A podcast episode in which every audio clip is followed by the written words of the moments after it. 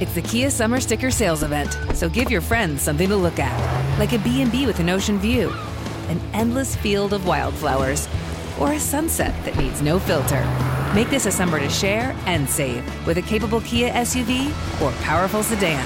See your local Kia dealer or visit kia.com to learn more. Kia, movement that inspires. Call 800 334 Kia for details. Always drive safely. Sale applies to purchase of specially tagged 2024 vehicles only. Quantities are limited. Must take delivery by 7824. Hi, I'm Michael Rapaport. And I'm Kebe Rapaport. And together we're hosting Rapaport's, Rapaport's Reality, Reality Podcast. Podcast. We have a passion for reality TV, and we're inviting you into our living room. We're dissecting the drama, and we're giving praise to the single greatest form of entertainment on television today. That is right. Reality TV is the greatest form of entertainment on television today. Listen to Rapaport's Reality with me, Kebe Rapaport. And me, Michael Rapaport, on the iHeartRadio app, Apple Podcast, or wherever you get your podcast. I'm Tamika D. Mallory. And it's your boy, my son, the General. And we are your host of TMI. And catch us every Wednesday on the Black Effect Network, breaking down social and civil rights issues pop culture, and politics in hopes of pushing our culture forward to make the world a better place for generations to come. Listen to TMI on the Black Effect Podcast Network, iHeartRadio app, Apple Podcasts, or wherever you get your podcasts. That's right.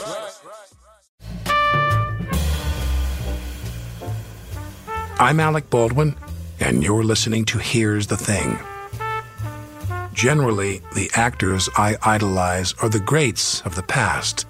I like some younger ones, I respect them. They're just not on my Mount Rushmore like Kirk Douglas or Barbara Stanwyck. One of the few current actors who tempts me to make an exception is Edward Norton.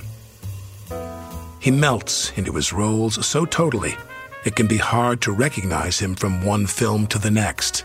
After playing a sociopathic murderer in Primal Fear, he moved to the cheerful singing boyfriend in Woody Allen's Everyone Says I Love You. And from there, a long list of great works by great directors, including American History X, Fight Club, and Spike Lee's 25th Hour. But movie making has changed over his quarter century as a leading man. Fight Club was shot over 130 days that just doesn't happen anymore. The money's not there, and the studios don't have the patience. Norton has tried his hand at directing twice, once on either side of that divide. He's just releasing his adaptation of the Jonathan Lethem novel Motherless Brooklyn. I'm in that one, and it's out November 1st.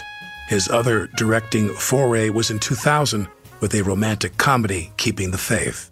I actually had more money and more time to make Keeping the Faith a rabbi priest joke turned into a romantic comedy than I did to make Motherless Brooklyn, which is a big, epic New York sweeping period, sweeping piece. period piece of the 50s done at scale with, you know, I think we ended up with 680 something effect shots in the film. I could have never made this film in the constraints of budget and time that we had back then because I could barely pull off keeping the faith with more. And that was partly a function of in the years since, you know, when we made the 25th Hour with Spike, um, which I think is one of his better films, um, which is saying a lot. He made that film in 26 days, mm. and it's an it's a really cinematically robust film shot in New York. Going through this the training camp of seeing how he did that, seeing how Wes Anderson does his on fractional budgets and schedules. Inarritu doing Birdman in 29 days. What do they have in common? Unbelievable planning, just like planning at a level, rehearsal, um, engagement with actors in a way that necessitates less hand holding and kind of debating on the day Spike and Wes, they know what they want to do. They give themselves outs and things like that. They don't edit the film in the way they shoot it, but they are not making it up on the day. Um, they have put a lot of thought into it, and and they drive the proceedings along in a very uh, determined way. And when you see really good people pull that off, if you take mental notes, you're like, wow this can be done. This can be done in a different way. It can be done without compromise, and you can pull this off. I never, ever could have made this film without working with Spike Wes, Alejandro, and others. Did you know when you made Keeping the Faith, had you said to yourself over the past several years that you would do it again? Did you know you'd do it again? I already had this one rattling around in my head. Not unlike my character in this, my character Lionel says, let's just say an unfinished puzzle makes my head hurt worse than most people. I, that's as close to a, a line about myself as I've ever written. I, I am also probably obstinate and um don't like to be uh, denied, but I but but some of it is just the that idea that he discusses in the film about having glass in the brain. I if I get a thing in my head, it just I I really I suffer a little bit from not achieving the satisfaction of ultimately like putting the story together and getting it told so I can get it out of my my brain loop, you know.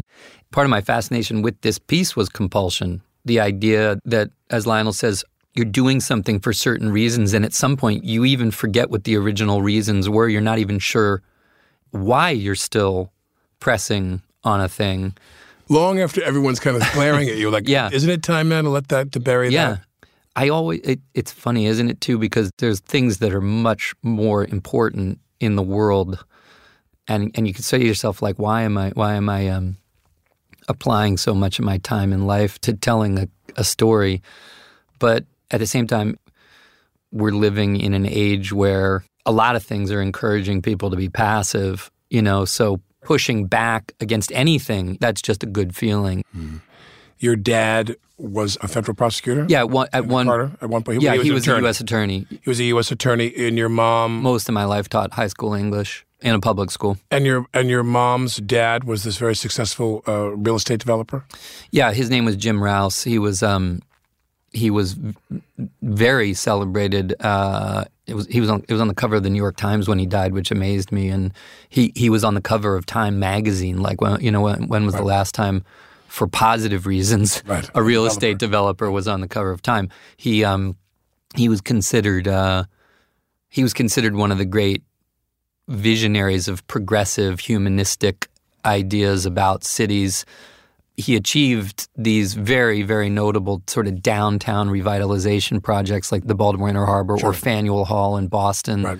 Places, parts of the cities that had been written off, abandoned, and he saw vitality in them and was convinced that you could bring life back into cities, make cities the marketplace of ideas, culture, all of it. And- Downtown. yeah, and in, in many ways, he you know he he really um, decried. He was one of the first people to talk about sprawl that highways were going to create low density development, and that this was going to be people were going to flee the cities, and we were going to get kind of non communities. We were going to get these sort of like limitless. Um, you know, and, and that the old world town was going to disappear in a way. And he was right. He proved these things he talked about in the 50s turned very true in the 60s and 70s. And so people really looked at him as a, a guru.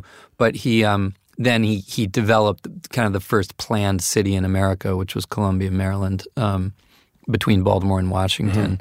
It was very progressive, um, you know, socioeconomically, ethnically diverse, lots of open space. It was it was kind of this utopian idea of, of what American communities could look like. But what what I want to get to is, I mean, you, you know, you go to Yale and you go and you, you switch from astronomy. So I studied history. I thought I wanted to study physics. I, I didn't have the math for it hmm. at all. Like, learned that very quickly, which was one of those good, humbling moments. Realized I was like better at writing.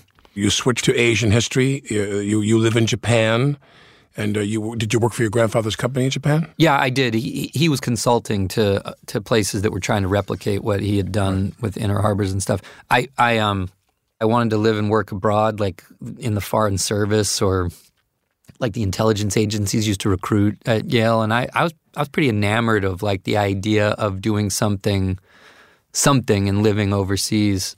But I had the bug. I kind of had the theater bug, and I kind of gave myself. I was like, I'm going to move to New York, and I couldn't really admit to myself I, I wanted to do that. You know, Neither could that- I, Yeah, I could. you- You're like doing this. You don't.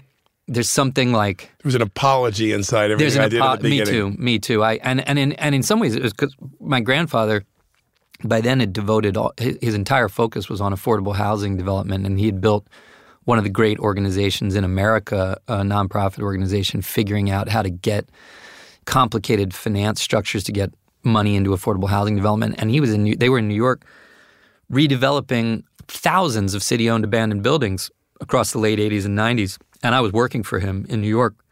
I literally went down when I was like 21. I went down, sat on the porch with my grandfather, and sort of apologized to him because he paid for me to go to college. And I thought, how do I tell him? I let him I- down. How do I tell him I want to be an actor? You know, and he and he was the greatest. He he was he was a very eccentric, eclectic guy. He was orphaned when he was a kid. He he never he never wore suits. He wore like Madras jackets and fishing hats. He was a a, a genuine original. Yeah, he really was. And he and I was shocked. He said to me, he he said, "Don't don't." He said, "Don't don't chase money." He said, "Whatever you do, just don't chase money. Just he said, just do whatever do what you love doing, what you have a passion for, and in good time you'll figure out how you can be of service through it." You know, he said you can be of service in anything, and he loved the arts. He loved. He helped create Center Stage in at Baltimore by supporting it in the early years. He really believed in the arts. So he kind of gave me this permission. I was still Right. working for He him understood. in New York, but then I started moonlighting in the theater, and I felt like um, I was allowed. But you what, know? but, but what I want to get to, I, mean, I don't want to exaggerate this, but but it's like, you know, you grow up, you go to Yale, and uh, uh, you you come from a very very uh, stable family and a lot of successful people there.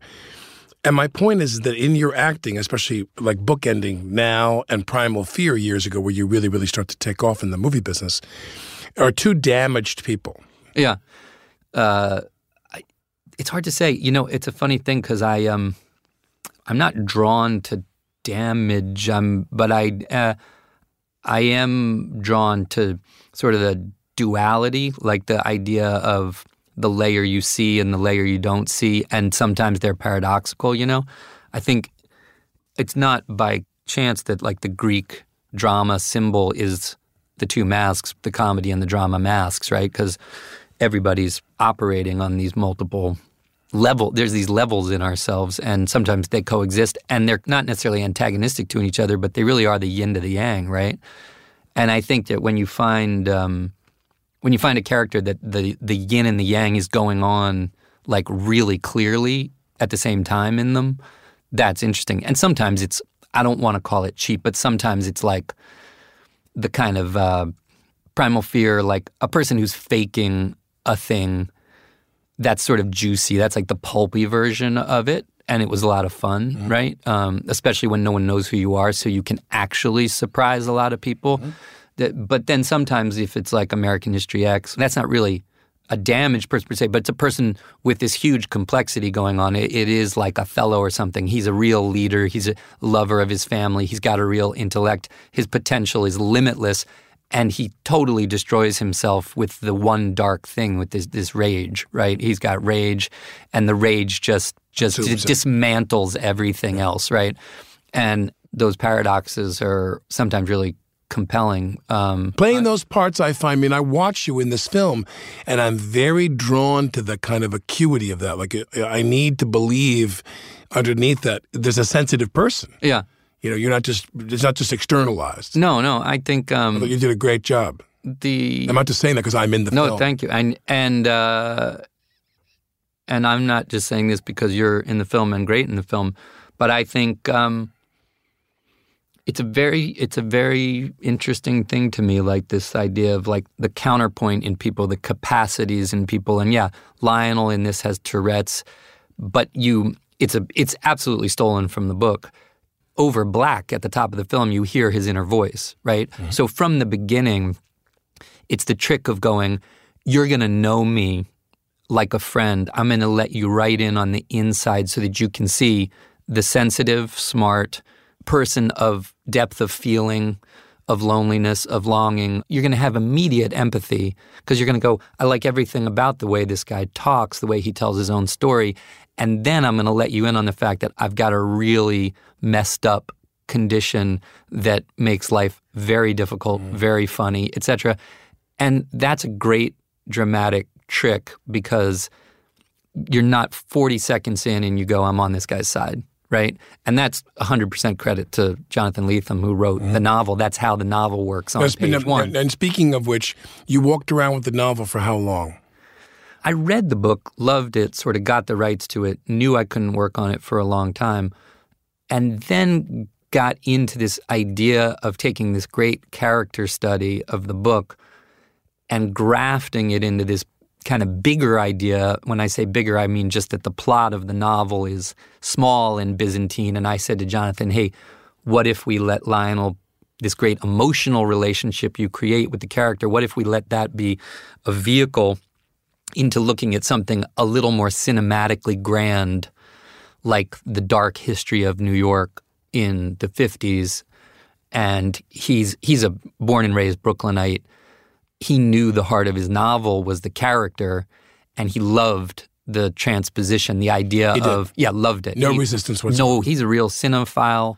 He got it. Yeah, he got it, and and also we talked about how you know Chandler wrote multiple Marlowe detective stories, and it was like let's take the great emotional um, connection you create in this character, and let's let's send him into his next mystery. Right? He he loved that idea, and um, thank God Jonathan's not only a secure as an artist, but he also he understands that in going to film, you're going into another medium. You need something different. It- It's, it's right? like I, I would do a part in a film. I'll never forget. We do the movie Pearl Harbor, and uh, Doolittle of the famous aviator Yeah, Jimmy, Jimmy Doolittle. I, I play him in the film, and uh, we're there shooting in L.A. one day, and members of his family are there, like his granddaughter, and, and they're involved in some foundation or something that keeps the flame alive of the the, the Doolittle um, memory, and.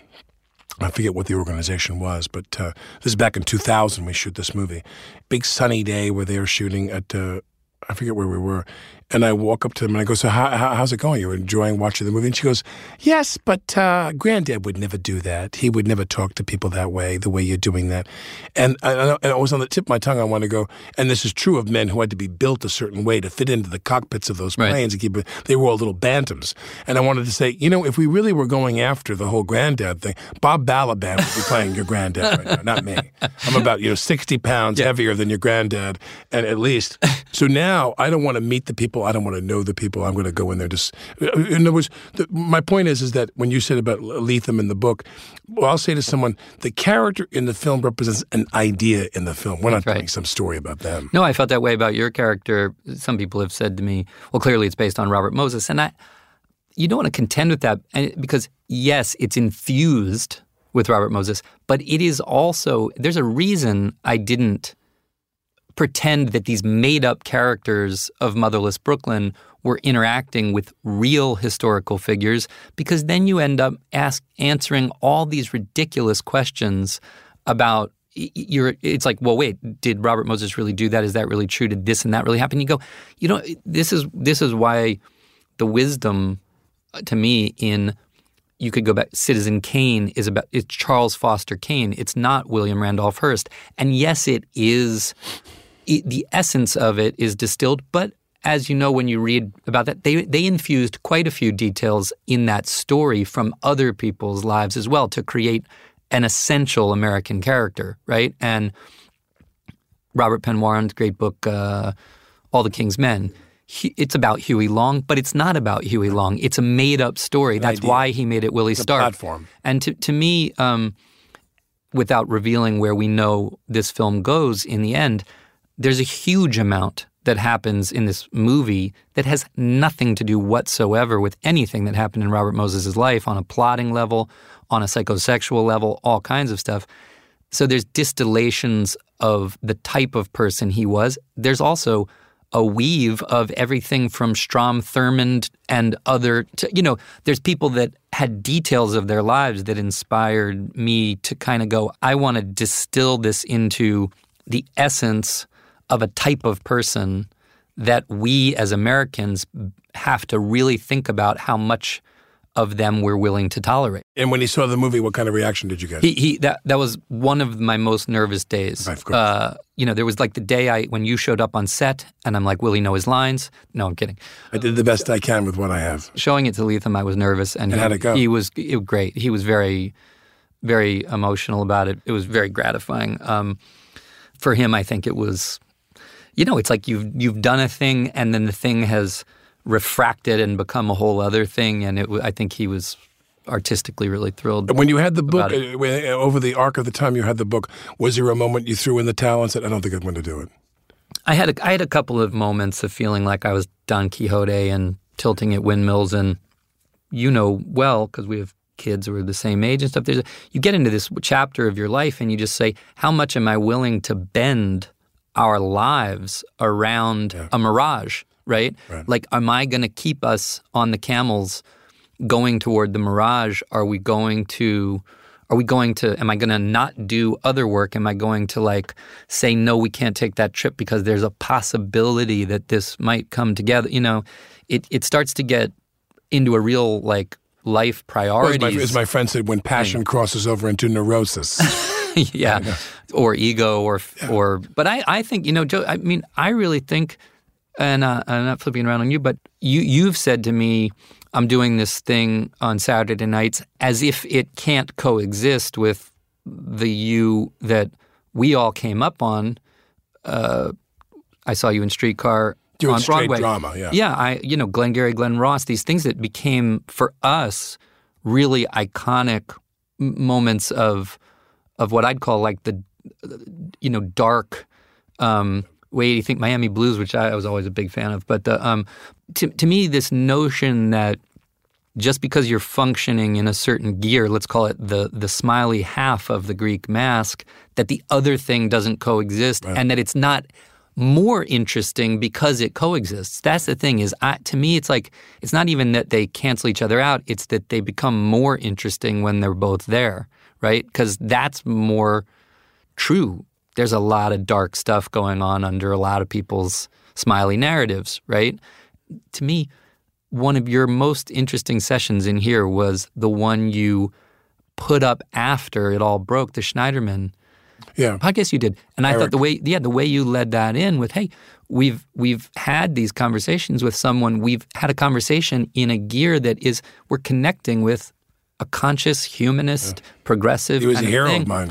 yeah and um and then there's this thing going on unseen by almost anybody right that's so dark and you just constantly forced I think to grasp this idea of there's a narrative in American life and in our lives individually, and then there's the shadow narrative, this thing that's going on underneath it. And it's very, very rare that we find ways into having honest conversations about how we integrate those two things, right? Because that's that's like the argument. It's the argument inside ourselves privately. You think about anyone we know who we know has a measure of quality, an admirable quality as a human being, and he's doing stuff that is uh, either you know detestable, unforgivable, whatever. We know that person's having an argument inside themselves, right? We're having that argument as a country. We're we're having to say to ourselves, "Hey, we have to be able to hold the ideal. We have to be able to still take pride in our engagement with the ideal, but we absolutely have to confront the the shadow narrative. We have to be honest about what we are doing that's antagonistic to what we're saying. That was movie star, director, producer Edward Norton. Another great actor whose career spans the then and now of old school movies and streaming television is Michael Douglas. You know, if I get one more drunken guy from the street go, hey, man, Rita's good. You're the man. You're why I got into this business and everything. I go, hey, you know, That's what I I was get. a villain. The rest of my interview with Michael Douglas is in our archive at here'sthething.org. Ed Norton on his favorite directors coming up next.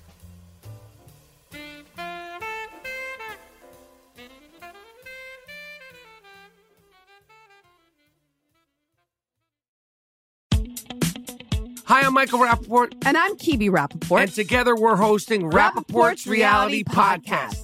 We have a passion for reality TV, and we're inviting you into our living room. We're talking tea, we're dissecting the drama, and we're giving praise to the single greatest form of entertainment on television today. That is right. Reality TV is the greatest form of entertainment on television today. Here are some examples of what you'll hear from us on Rapaport's Reality podcast.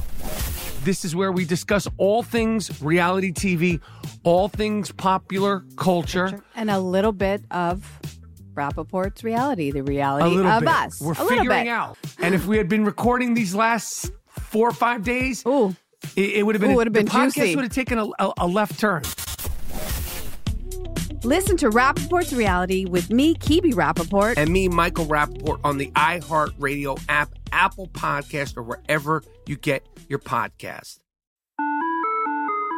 Hi there, I'm Bob Pittman, Chairman and CEO of iHeartMedia. Welcome to Math and Magic Stories from the Frontiers of Marketing. This week I'm talking to the one and only Ryan Seacrest. love the connection to people.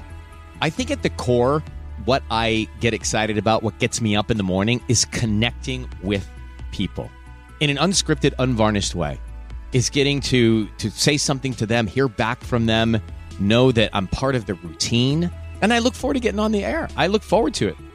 In these exciting times, we're looking to the math, the strategy and analytics, and the magic, the creative spark, more than ever. Listen to Math and Magic on our very own iHeartRadio app, Apple Podcast, or wherever you get your podcast.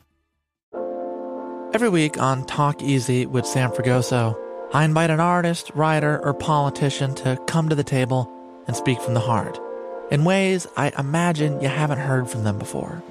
Some of my favorites are with Tom Hanks, Margaret Atwood, Questlove, Cate Blanchett, and Oscar Isaac. If that sounds like a varied group of people, it's because it is. I always wanted to make a show where one week we could sit with a politician like Beto O'Rourke, the next an author like Min Jin Lee, or TV titans like Bill Hader and Quinta Brunson. Basically, this is a podcast driven by curiosity and an abundance of research. Conversations where people actually start to sound like people. In recent weeks, I sat with Dan Levy, Ava DuVernay, Benny Safdie, and the editor of The New Yorker, David Remnick. You can listen to Talk Easy with Sam Fragoso on the iHeartRadio app, Apple Podcasts, or wherever you get your podcasts. I hope to see you there.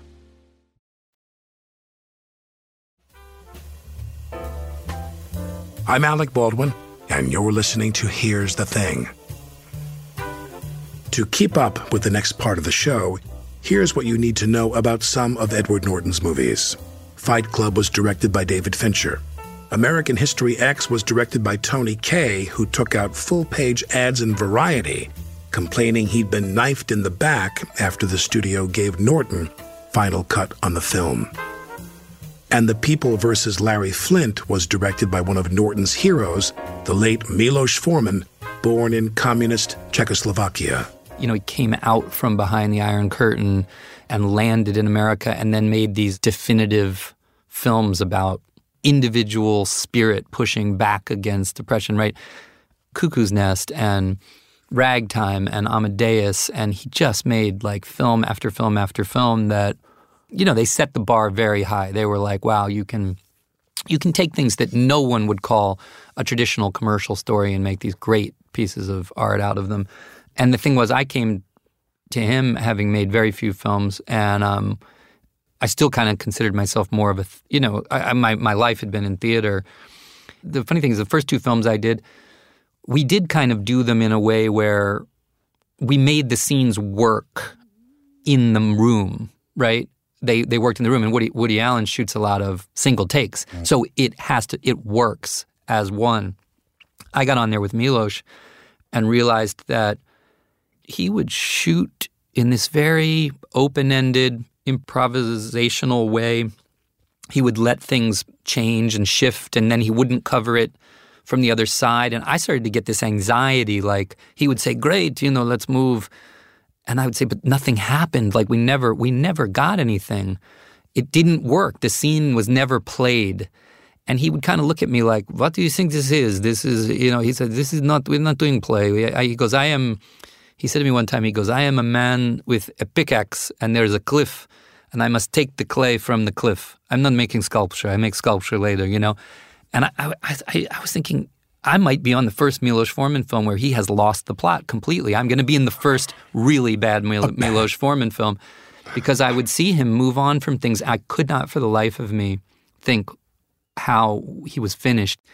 And I happened to have free time, and he let me in on the editing process. Just not to be, just to literally, I would bring him, I would bring him coffee. I'm not kidding, just to watch. And I began to realize that he was, his his he was a master of casting and an, and one of the greatest editors ever. He he would take things that had never happened and create he would create scenes out of raw material that had never occurred and i it was this enormous awakening to the plasticity of film. I realized that when you're an actor you're just giving a director raw material to work with and you have to hopefully you trust them in a devotional way because you are surrendering you're surrendering uh, clay to them. And um, i remember mike nichols saying the reason he loved Jeremy Irons was that if he had a bad idea, he knew that Jeremy Irons would give it the full force of his talent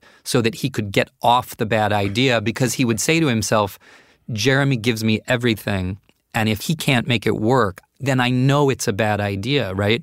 And I, that was that was very profound because I think obviously we all get into situations where maybe there isn't trust and so we defend we protect we resist right shut down yeah we shut down but in that happy circumstance when you're with when you're with in a trusting relationship you serve you really do just serve and if the guy says you know, when we were doing Birdman, Inarritu would sometimes come in and go, guys, guys, guys, it's got to be, you know, this, it's too white, it has to be black, you know, and we would do black for a while. And then he would come back and he would say, no, guys, what are you doing? It's all black. I was telling you it has to be white. when and I said black, what uh, I meant was the other, you know, and you realize he's having a conversation with himself, not with, not with you. And and that what you have to do is serve the debate he's having with himself and give him whatever he needs it's kind of a happy place to be when it's going like that, right? But uh, Fincher. Well, he's more talented across more divisions of filmmaking than anyone I've worked with. Yeah, he's he, he he's as great a cinematographer as any cinematographer. He's a great editor. He's annoyingly great with a line reading. You know what I mean? He's funny and sometimes you have one of those moments like it was sort of the like hey uh, you know you're you're feeling each other out and at some point on that movie I was like I was running in wingtips and underwear and and I was uh, maybe I was I was probably leaning into the to the farce of it a little bit too much maybe anyway he comes over and he just goes a little less Jerry, a little more Dean. Right, right, right. That's a great line. And that was, yeah. and I instantly, I was like, that's all we have to say the rest of this movie. That's the key to the whole movie. Yeah. I want to say this about Fincher because right. it had a big impact on making Motherless Brooklyn. There are times when being a director requires a certain amount of almost sociopathic lack of empathy for other people's stresses. There are many demands, money's going out the door, time is running down. Yeah and you feel stress in other people. You there's no way that won't happen. And one of the things I learned with not a shred of of sarcasm in this about was that Fincher was amazing at facing down the stresses of others in defense of the aesthetic value that he I know for what him I need. knows. And there were many, many times, even within this massive 130 day shoot, where Fincher, you know, famously he does a lot of takes. Early on, I decided I already know this about him. Whatever it is that he's chasing, I have seen the result in his films. They have a hypnotic visual elegance that I have they not seen you. equaled. Yeah. And so whatever he takes, if he needs 35, I have to find the way to stay in gear for 35, right? But I would say one of the things I observed watching him, and nobody is him, but you do realize that when he says, we're not done because a move of the camera where it bumps in the middle that everyone else says that doesn't matter. He knows it matters. And there are times when you have to say to everyone else who thinks you're done, we're not done. You have to see the portrait of what a person looks like who's standing firm within reason. You know what I mean? So, so um, uh, Tony Kaye. Now, I only asked me. obviously, that was a contentious thing. Everybody talks about how that was a tough set and everything.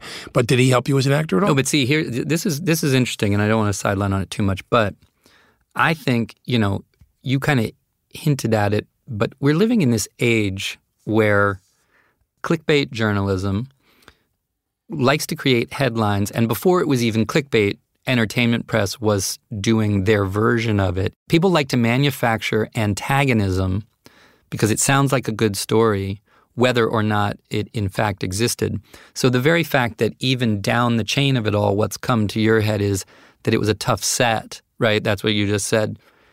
It, that, that's just there's not a That false? shred of truth in it. Right, not a shred of truth. We were we worked synergistically. He Tony is a great photographer. He lit and shot and operated the film himself, and he had a great gift for a visual sensibility and what I- would call a very pure meter for just a kind of a gutsy, visceral thing. He never professed to a shred of experience with, or or even I don't want to say interest in.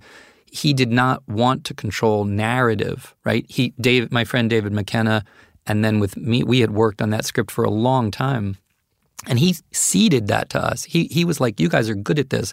I know what to do with it." Blah blah blah. And we worked hand in glove together through a very vital, very guerrilla kind of a shoot. Um, there was many, many, many times throughout where Great we- film. Yeah, we had truly lovely moments together. I remember Tony; he's very emotive, and one time he he, he cried and hugged me and said, uh, "You know, I've I've never felt so supported. I've never had a, a collaborative experience like this." And and I I felt the same. I thought he was a very intuitive things.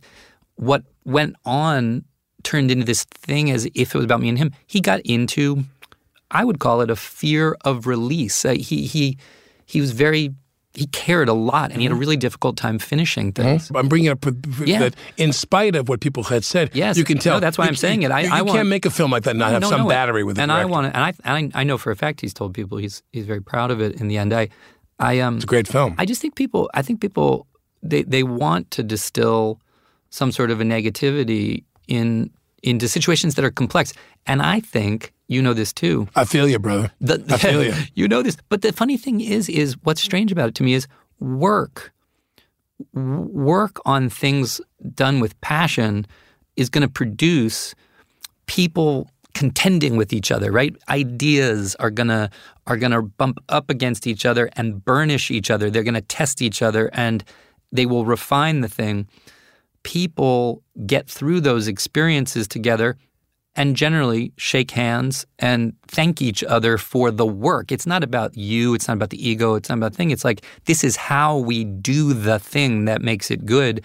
And most people come out the back most people who know what they're doing come out the backside of that and celebrate that in each other and then other people turn it into some BS argument. Well, uh, let me let me say two, two more things. One is that um, you know one of the I tell young actors I say one of the worst traps you can fall in is that time goes by and you work with anemic directors and you work with directors who don't offer you much in film and television, and you become as we must self-directing. That n- not that you've steeled yourself against collaborating with a good director, you forgot how. You've forgotten how to do it. Mm. So you come, and the worst thing that can happen to you is you have a good director who wants to work with you and shape you And then you're tight. and and, and, and, you, and, you Yeah. don't let, and you don't let him in. You don't know how to let him in. Right. No, I, I think that's very true. The the opposite is if there's a situation you can smell now through experience is going to lead to situations where it, then stay away from it. You know what I mean? Then then say no. Don't don't get sucked and also build your own tribe. You know, that's to me the a big part of the appeal of directing is honestly like I don't know if you feel this, but you had 30 Rock, which to me is like that's that repertory.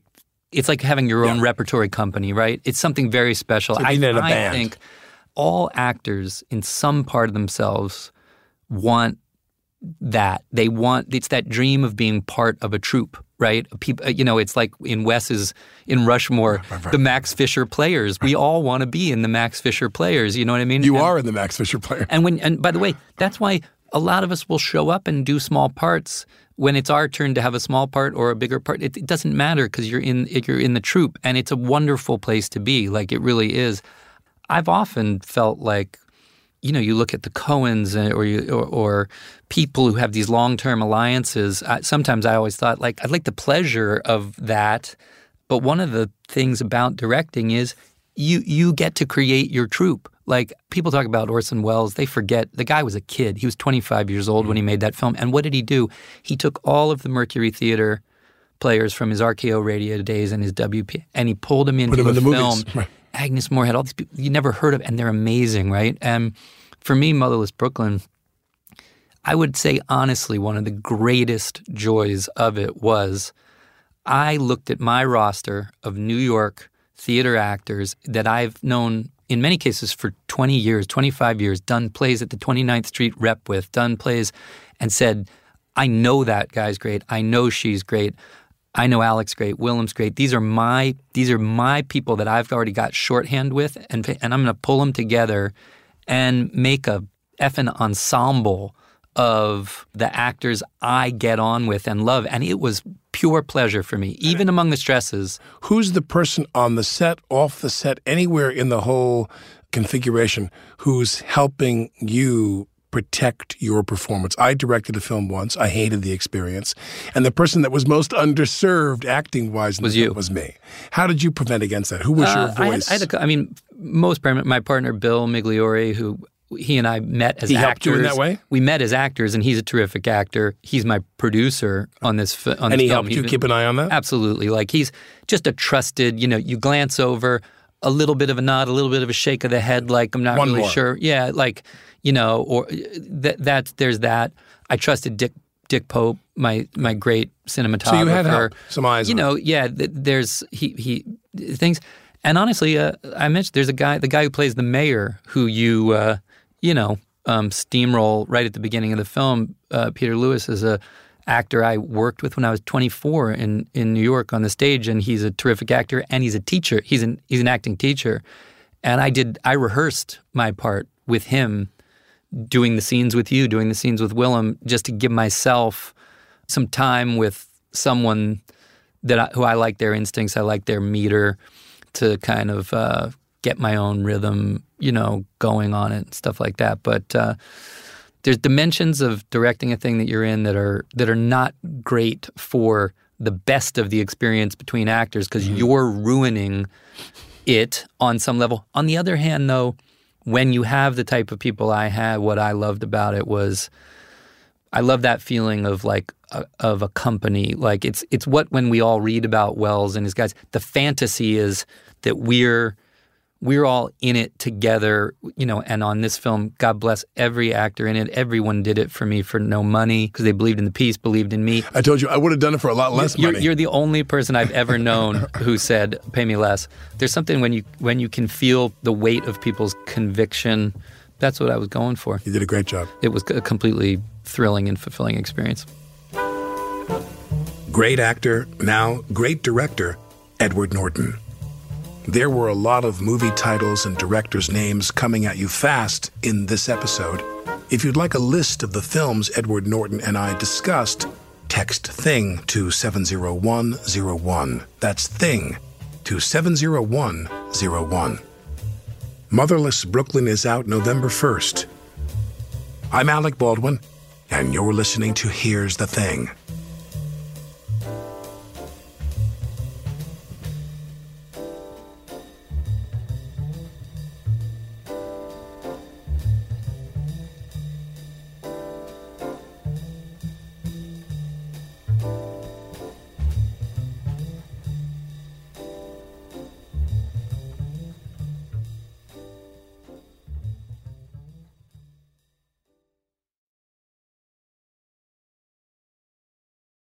I'm Michael Rapaport. And I'm Kebe Rapaport. And together we're hosting Rapaport's Reality Podcast. We have a passion for reality TV, and we're inviting you into our living room. We're dissecting the drama and we're giving praise to the single greatest form of entertainment on television today. That is right. Reality TV is the greatest form of entertainment on television today. Listen to Rapaport's Reality with me, Kebe Rapaport. And me, Michael Rapaport, on the iHeartRadio app, Apple Podcast, or wherever you get your podcast. I'm Jordan Gonsalves, and I'm a journalist. Join me on my new podcast, But We Loved, where queer elders recount the amazing history they've lived through. In the middle of Wall Street, they stopped traffic. They were doing a die in. And in the process, share little gems of wisdom for the next generation. The key is to understanding yourself, learning to love and embrace yourself. You can listen to But We Loved on the iHeartRadio app, Apple Podcasts, or wherever you get your podcasts. Tamika D. Mallory. And it's your boy, Mysonne, the General. And we are your host of TMI. And catch us every Wednesday on the Black Effect Network, breaking down social and civil rights issues, pop culture, and politics in hopes of pushing our culture forward to make the world a better place for generations to come. Listen to TMI on the Black Effect Podcast Network, iHeartRadio app, Apple Podcasts, or wherever you get your podcasts. That's right.